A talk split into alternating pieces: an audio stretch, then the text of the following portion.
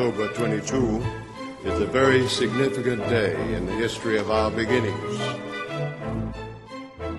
Welcome to the Adventist History Podcast, episode number 21 President James White. Last time, we talked about the rise of health reform in the Seventh day Adventist Church, which arose in importance after the fight over slavery was winding down at the end of the Civil War.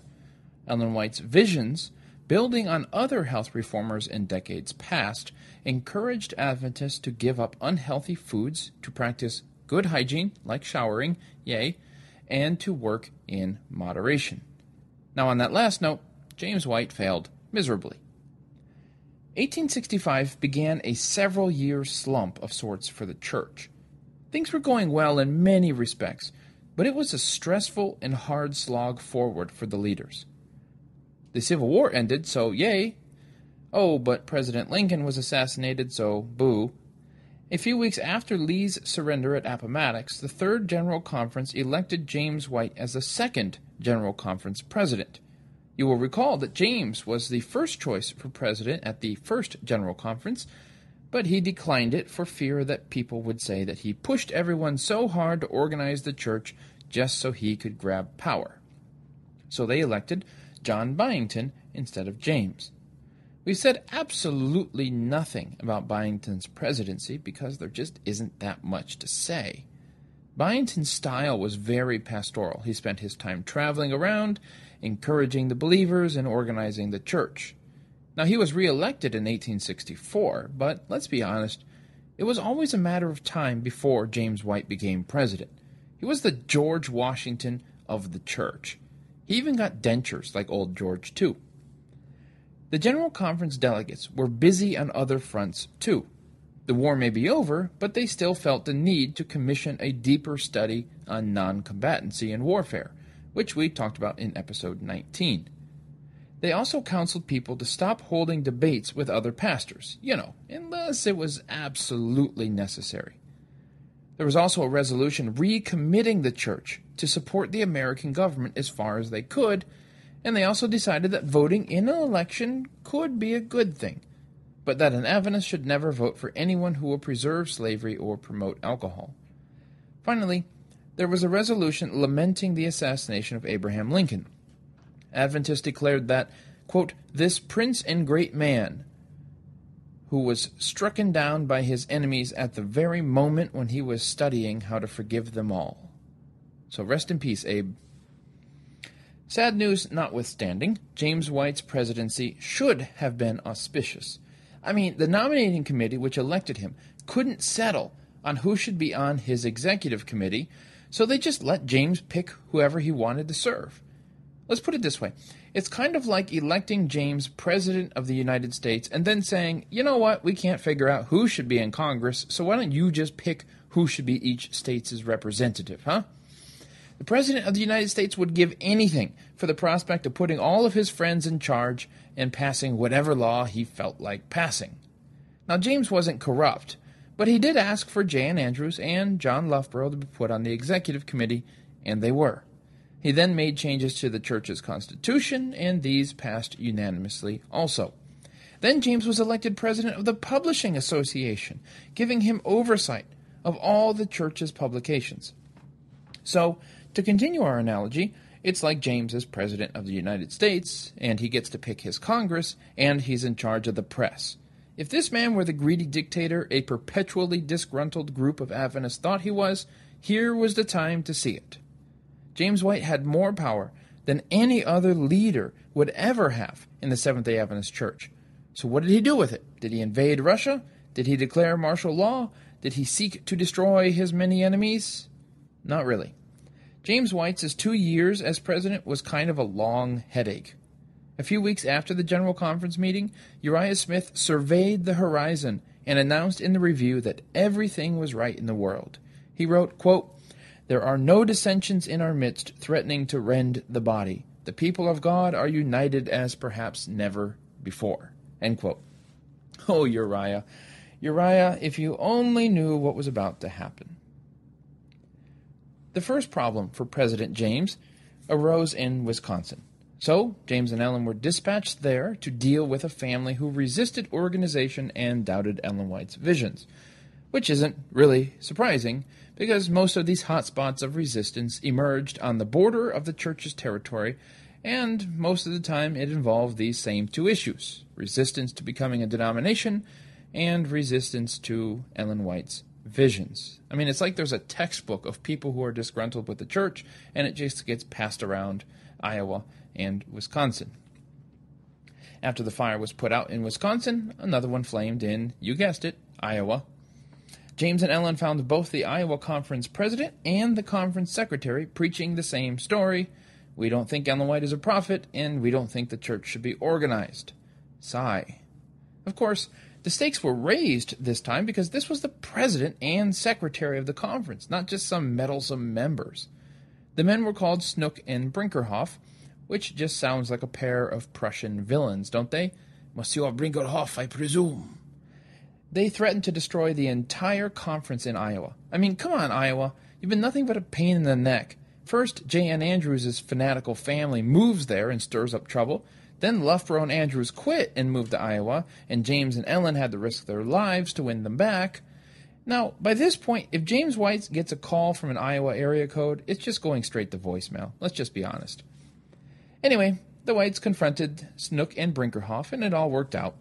After James answered their questions, the two men saw their error and apologized. Hey, they even wrote letters of deep, heartfelt sorrow, which were printed in the review. Sigh. Okay, let's just go home. As soon as the Whites returned to Battle Creek, they had to choose between two urgent situations. One of them was in Battle Creek, and one was near Detroit. They immediately shipped off for Detroit, where Ellen White said James put in the work of two men. Since assuming the presidency, James had scarcely had time to sit down. He was absolutely exhausted. They arrived back in Battle Creek after midnight, and Ellen told him to just rest the next day, right? Don't even go into work, James. Naturally, James, dutiful husband that he was, ignored her and went to work in the office. There was simply too much to do. Well, the day after that, he and Ellen went for a walk early in the morning to get some milk at a friend's house. Seeing that the corn in his friend's field was ripe, James plucked an ear and began to peel the husk off. And then he froze, and then he collapsed. This was a stroke we talked about last time. Actually, it was only the first of five strokes he would have over the next fifteen or so years. But Ellen eventually took him to Dr. Jackson's water therapy institution that we talked about last time. They spent the rest of 1865 at Jackson's institution in New York. All the while, friends were sending James the money he needed for treatment.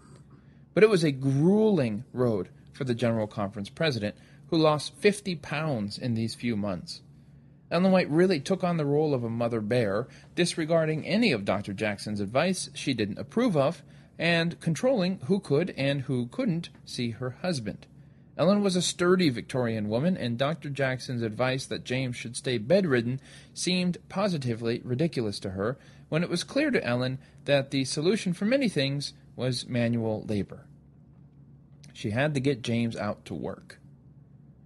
Now, Ellen had a vision on Christmas Eve of 1865, telling them to return home and promising that James would make a full recovery.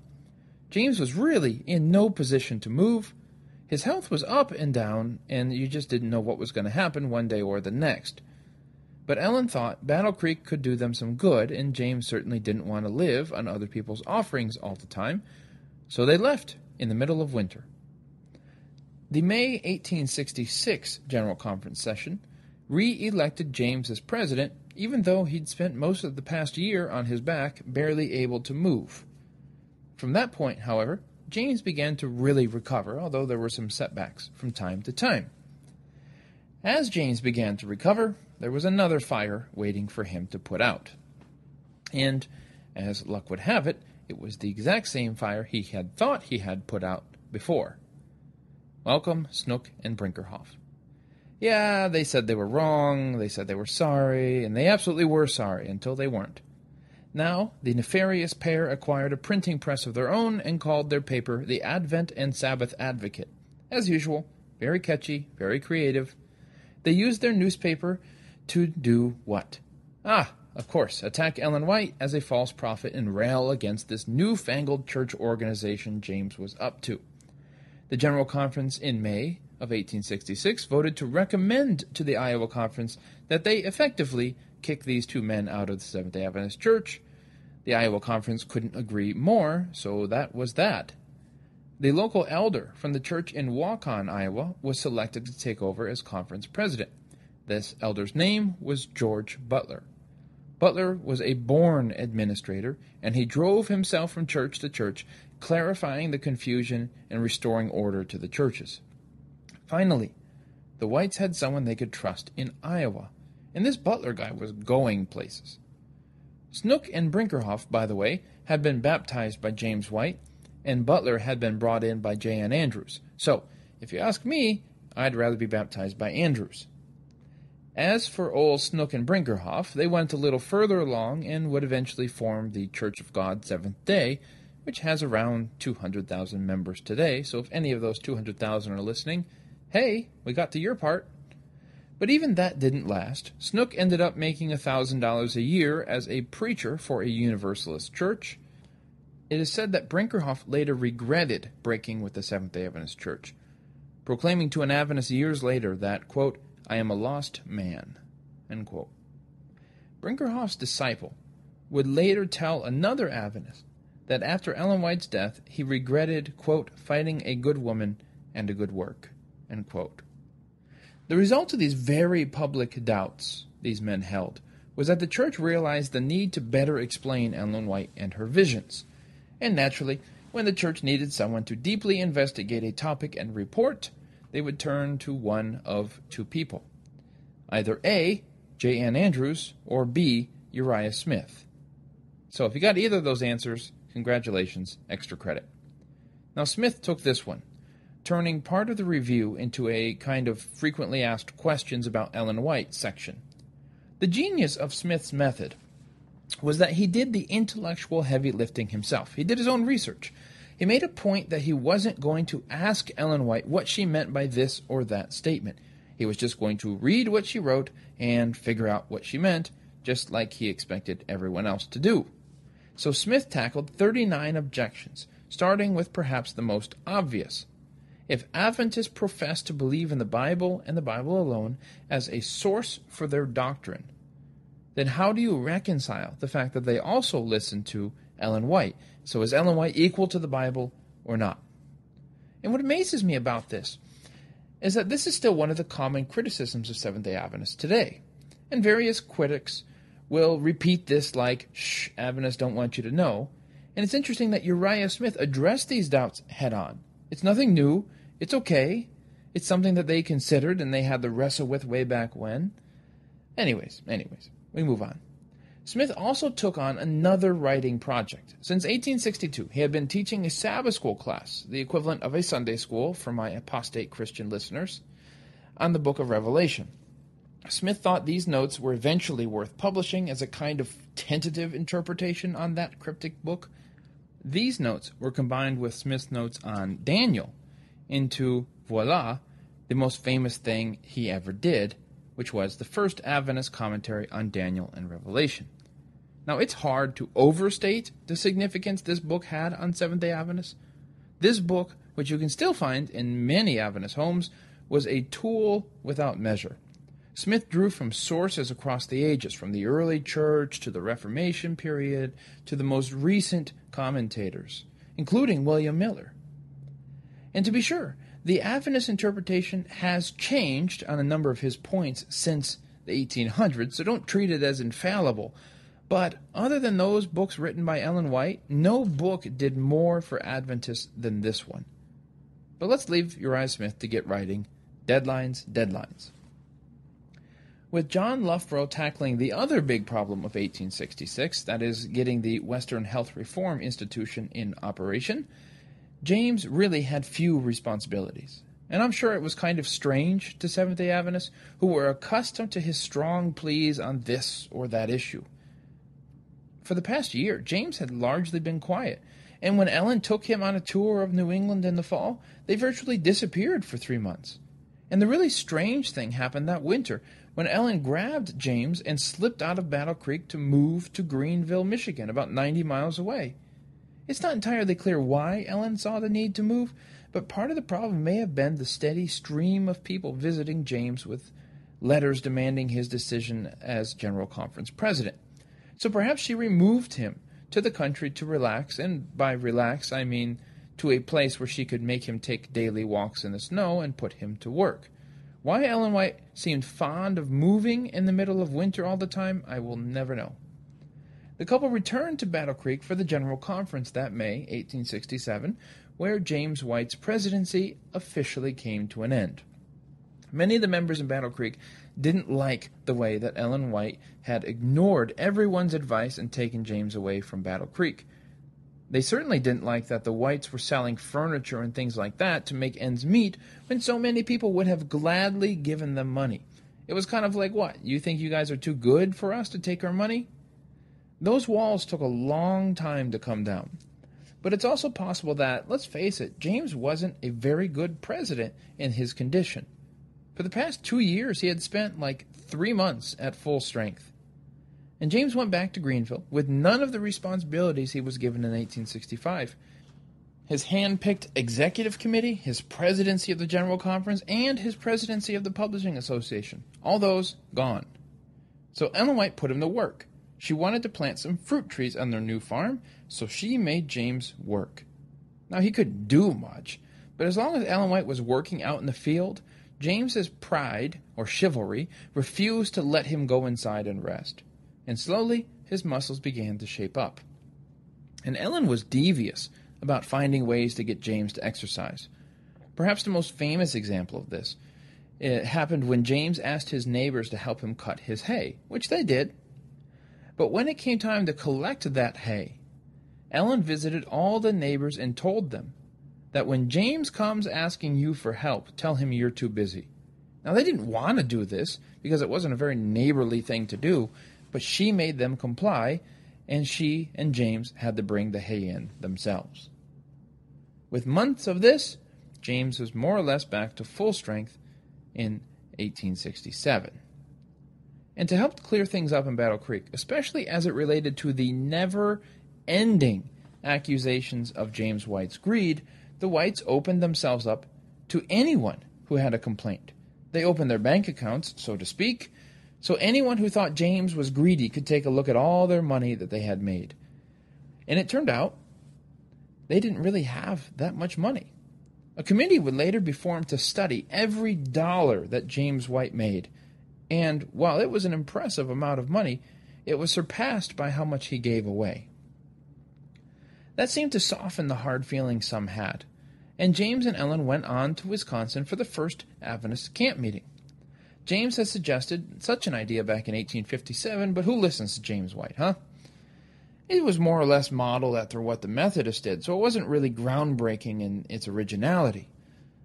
But now Iowa and Wisconsin were starting them in earnest, and for the scattered believers on the frontier of the Adventist Church, who seldom numbered more than 100 in any one place at any one time, it was amazing. It was this feeling that American Adventists still have today when they attend camp meeting in the spring and summer of each year. It's this feeling of, hey, we're not the only ones out there. You catch up with old friends, you meet the people who write books that you love, and the gifted speakers and the great singers. The only thing that's really changed since 1867 is that few Adventists camp anymore. Unless you call staying in an RV or a hotel or a dorm room camping, which it is not. Camp meetings really began to take off the next year, 1868, and they were a welcome addition to the church because James White's illness meant that the church lacked strong leadership, especially along the borders of the church, like Wisconsin and Iowa. With another year's traveling done, and very grateful to have James back on his feet after two years of constant anxiety, Ellen took James back to Greenville. Greenville was a welcome retreat they still kept the review informed as to what was going on, but they could relax there in a way they couldn't in Battle Creek, where people would stop by all the time. And since Battle Creek was becoming synonymous with stress, there was an added incentive to stay away. In Greenville, for one of the few times in their whole lives, we can get a glimpse of James and Ellen White as normal human beings, not driven by the need to found a church or run a church or plant a church. We see in Greenville what they enjoy doing when left to themselves reading, writing, and farming. James White returned to Battle Creek in May 1869 for another General Conference meeting. With the investigation clearing his name of having committed who knows what number of crimes people suspected him of, James was re elected president of the General Conference to begin his second term. Now that he had his health back and some of the most annoying critics were behind him, it was blue skies ahead, right?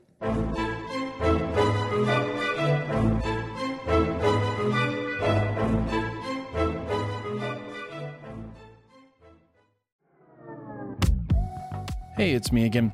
If this episode didn't quench your desire for more Adventist history content, then go subscribe to Adventist History Extra. It's a private podcast that I do for those who support the Adventist History Project. You can get access to Adventist History Extra on the website, which is AdventistHistoryProject.org, or by becoming a patron at patreon.com. Now, there's more variety at Adventist History Extra, in case you were wondering. I do some interviews. Sometimes I do bonus episodes. You know, I, we had a good episode here in the Adventist History Podcast, and I want to talk some more about it. Other times, I go behind the scenes at conferences I attend, like the Women in Seventh day Adventist History Conference.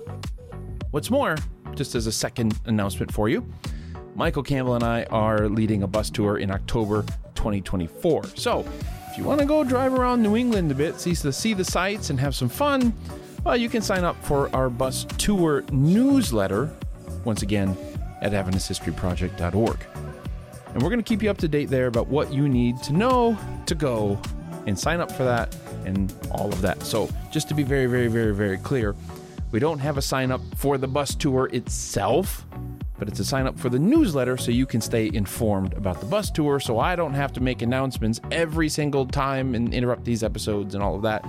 That's where those announcements are going to be. So if you're interested, head on over to the website. You can sign up for the bus tour newsletter over there. Okay, I think that about does it. Thanks again for listening.